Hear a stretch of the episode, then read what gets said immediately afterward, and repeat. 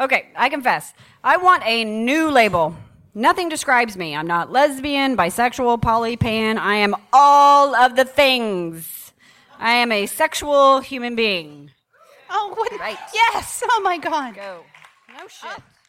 Bedpost Confessions is an Austin, Texas based live show featuring smart storytelling and anonymous confessing. Stories heard at Bedpost Confessions, as well as sister shows Unspoken and Confess, all explore themes of humor, vulnerability, and emotional justice on varying topics. No matter the topic, the highlight of any Bedpost productions is the participation of the audience members sharing their own secrets in the form of anonymous confessions, which are read aloud during the show.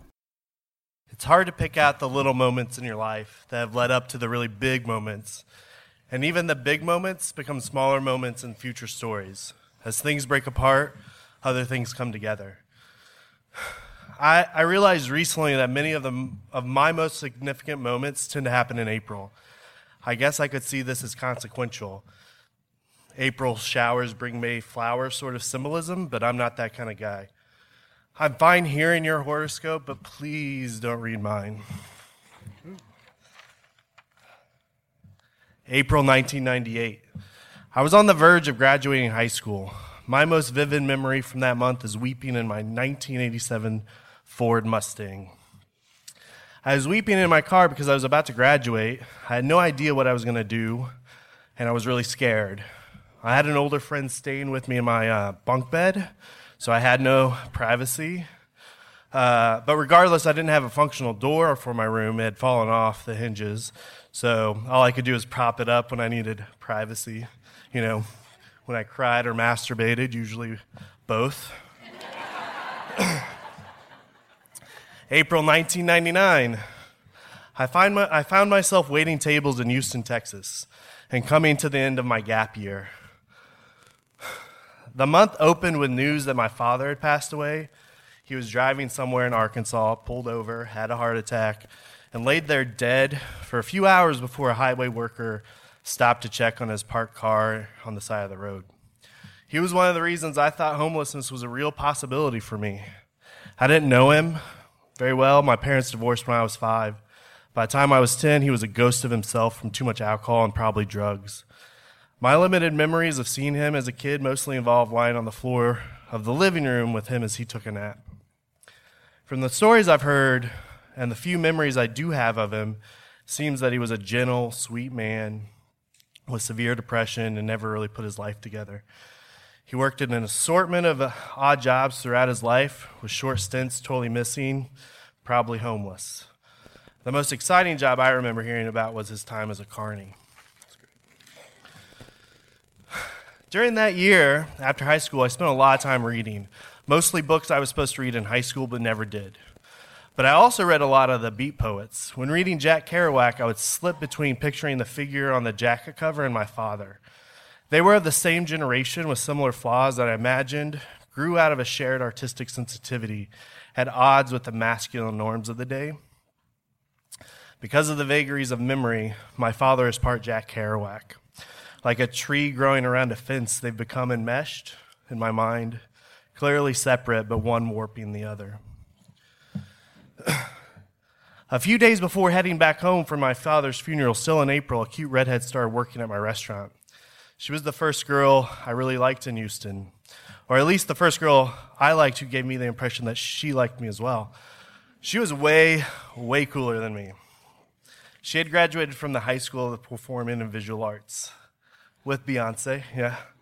Uh, she also did glamorous drugs and knew where and how to buy them. The only thing I knew about drugs at the time uh, was what Nancy Reagan had told me in the 80s and where to score some crack. April 2008. Two years after marrying that cute redhead from the restaurant, we weren't doing so well. It was, uh, it was one of the worst times of my life. I was miserable, but I didn't really know it. I'm really great at ignoring shit, but I couldn't ignore the dissatisfaction of my new wife. She prompted me to start going to therapy, and we started do, going to couples counseling. I also, I also started taking antidepressants. In retrospect, it was a turning point in my life. By the following year, we were much more connected and communicative, and I was as happy as I'd ever been, maybe for the first time. April 2011, the 26th to be exact. My wife called me shortly after I got to work that day and told me that she thought she might be in labor, but wasn't sure. I was happy to have an excuse to leave work, so I jumped back in the car and headed home, you know, just in case. We took our time getting ready for the hospital, unsure if that was really where their, our day would even take us. But around 2:30 p.m., after a relaxing and calm day, my wife came out of the bathroom and exclaimed, "Oh my God, I think he's coming!" and got on all floors in the all fours in the living room. a few minutes later, when I tried to help her up so we could get to the car, she said, "No, don't touch me," but not like that. It was about two octaves below her speaking voice, and her head spun around completely. It was very, very clear that I needed to follow her direction, but I wasn't sure what to do. So I called our doula and, and instead asked her, What was the protocol in such a situation? She, she politely suggested I call the ambulance. Hmm, I agreed.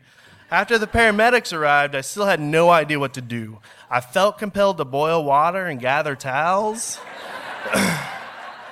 but I was told not to do it. It wasn't necessary.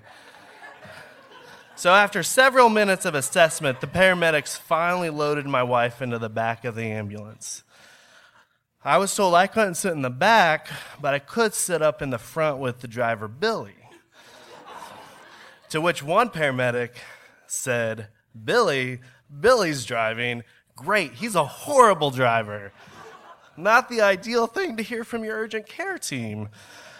Despite Billy's reputation, we arrived safely to the hospital, and Oliver was born eight minutes after we settled into the birthing room. It was great. April 2015, nearly a year ago now. My wife told me she was moving out. We'd been back in couples counseling for several years, basically since the newborn baby honeymoon phase had worn off. We'd already been trying an in home separation, which is exactly what it sounds like and isn't as ineffective as you're thinking. I moved to the guest room and we tried to negotiate our lives as, if we were not married, but living in the same house like roommates and taking shifts parenting our, our child. This has been as hard as anything in my life. My marriage is over. I'm repeating the sins of my father. In the aftermath, I often feel like I did in 1998, weeping in my Ford Mustang. Though now I have a door in my bedroom so I can cry and masturbate in privacy. I was five when my father left. My son is now four. When I think about my five year old self, I see Oliver's face instead. And I'm overcome with a with a sadness that well, wells up from the pit of my stomach and lodges itself in the back of my throat. I won't be like my father. I've gotten my life together. Uh, carnival isn't going to be an option for me. But I am scared. I'm scared that I won't be the father I, I want to be and the one that Oliver deserves. That I don't know how because no one has ever shown me. One month after she moved out, I came across the typewriter rodeo. It's a group that brings their manual typewriters to events and writes poem, poems on demand on a, based on a phrase, a word, or a thought. So I walked up and said, I'm going through a separation. I'd like a poem about that. What I got was the best thing anyone has yet to say to me in the wake of all this. Here's the poem. It's titled Separating. Coming together and breaking apart. This happens to a lot of things in life. That when it happens to yourself, it can be a bit of a shock until you realize that breaking apart, busting something wide open, is like creating a rip in the sky. And what you thought was finite, what you thought had a ceiling, is suddenly open and stretching wide and moving forward into a new divide. Thank you.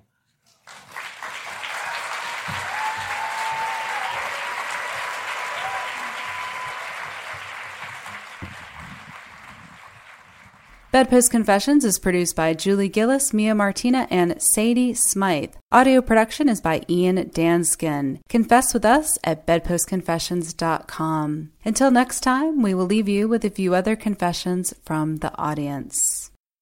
I confess, I'm embarrassed by how many life decisions I've made as an adult based on 80s movies. Oh.